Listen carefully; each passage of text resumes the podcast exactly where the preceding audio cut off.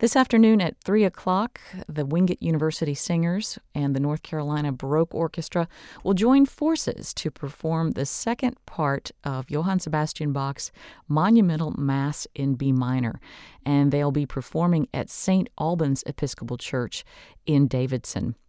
Earlier, I was able to talk to Dr. Kenney Potter, who leads the Wingate University Singers, about performing this great work. So, can you tell me a little bit about how this performance came together um, and why you're doing the B minor Mass?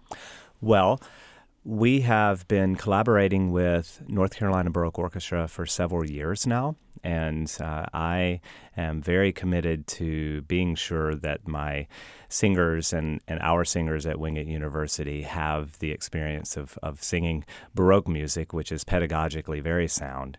Um, and just great training repertoire, and it's just great music, uh, and doing it well with uh, an orchestra that also performs uh, Baroque music extremely well, and um, we're, we're, we're thrilled to to be doing it.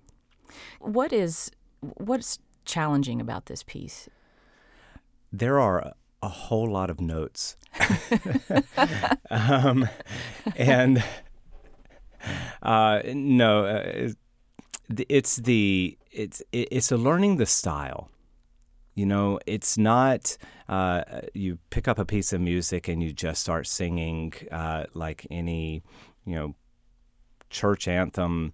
Uh, there's there's a particular style to it. There's a lightness. There's a dexterity to to to performing Baroque music uh, that is unlike performing romantic music or 20th century music.